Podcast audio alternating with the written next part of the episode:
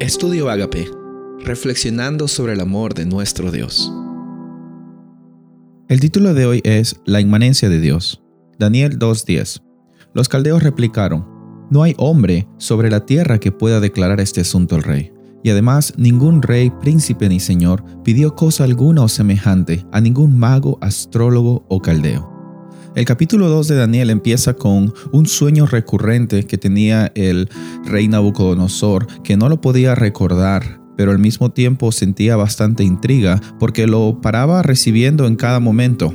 Y lo que hizo él, según lo que dice el versículo, es que llamó a las personas, a los sabios, a los astrólogos, a los caldeos, para que ellos eh, le dijeran cuál era el sueño y para que ellos le dijeran la interpretación. En Babilonia era una sociedad donde eh, la gente consideraba los sueños como mensajes divinos. Incluso eh, muchos, muchos sueños especiales fueron compilados en lo que se llama, se llama el libro de los sueños. Ah, era tanto la fascinación de los babilonios en los sueños y en saber el futuro que muchos de ellos iban al templo babilonio y se quedaban a dormir en el templo eh, para que ellos reciban mensajes o sueños que ellos pensaban que venían de Dios. Como seres humanos siempre queremos tener seguridad en el futuro, saber que las decisiones que tomamos van a, darnos bendición o nos van a dar eh, éxito y la fascinación por el futuro siempre ha existido porque nosotros tenemos también bastante inseguridad en lo que consiste en nuestro presente. Queremos saber qué va a pasar, queremos saber antes que pase para estar preparados. Es bueno saber que tenemos un Dios que está en el conocimiento del futuro y Él está al control de nuestro presente, así como ha guiado a su pueblo en el pasado, Él también nos puede guiar a un puerto seguro hoy. Y el problema del rey Nabucodonosor era que él no recordaba ese sueño. Habían algunas eh, citas en, en los libros babilonios que decían que si es que una persona se olvidaba un sueño, era porque su Dios, el Dios personal de ese Babilonio, estaba enojado hacia él. Y entonces Nabucodonosor entendía de que ese sueño no era un sueño normal, era un sueño que necesitaba ser eh, interpretado y también revelado porque era un Dios, porque él no creía en el Dios Jehová, era un Dios que era el que le estaba mandando esa información. Y al enterarse de que los astrólogos y los magos y los caldeos no podían descifrar esos sueños, se enojó, se frustró y los mandó matar.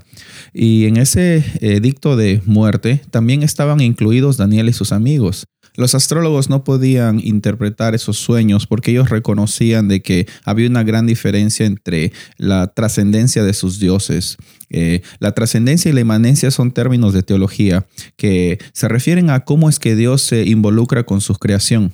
Los babilonios creían que sus dioses eran trascendentes, en otras palabras, eran dioses grandes, eran dioses que tenían poder, eran dioses que estaban por encima de su creación, pero era algo difícil de entender ese concepto de inmanencia para los eh, babilonios, porque ellos creían de que eh, Dios era grande y ellos eran pequeños, entonces no había ninguna razón para que sus dioses se preocupasen por los los seres creados. Eh, sin embargo, nuestro Dios Jehová, eh, vez tras vez en la Biblia vemos de que es un Dios trascendente porque es el Dios que crea el universo, es el Dios que está sobre todo y es todopoderoso, pero al mismo tiempo también es un Dios inmanente en el sentido de que se involucra con su creación activamente. Él está presente en cada evento, Él está al control, cuidando de su gente desde el pasado, el presente y en el futuro también. Por eso es que tenemos nosotros las profecías. Esta historia empieza como una incertidumbre, como una frustración de un rey que quiere saber el futuro y se vuelve en una oportunidad para que Daniel y sus amigos glorifiquen el nombre del Dios verdadero.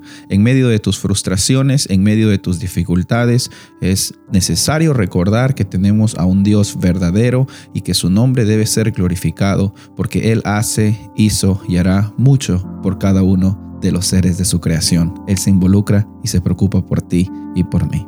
Soy el pastor Rubén Casabona y deseo que tengas un día bendecido.